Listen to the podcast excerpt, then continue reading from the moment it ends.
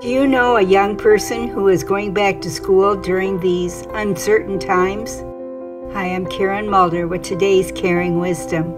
As a parent, Jennifer wants her kids to thrive no matter what life throws at them.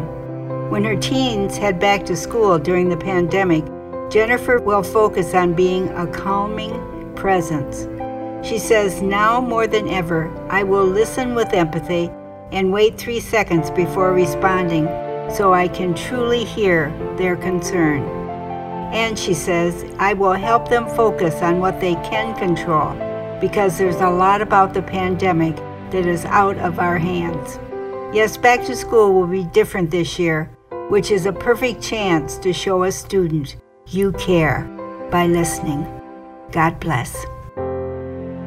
Thank you for visiting wisdomofthewounded.com. Resources on how to care well.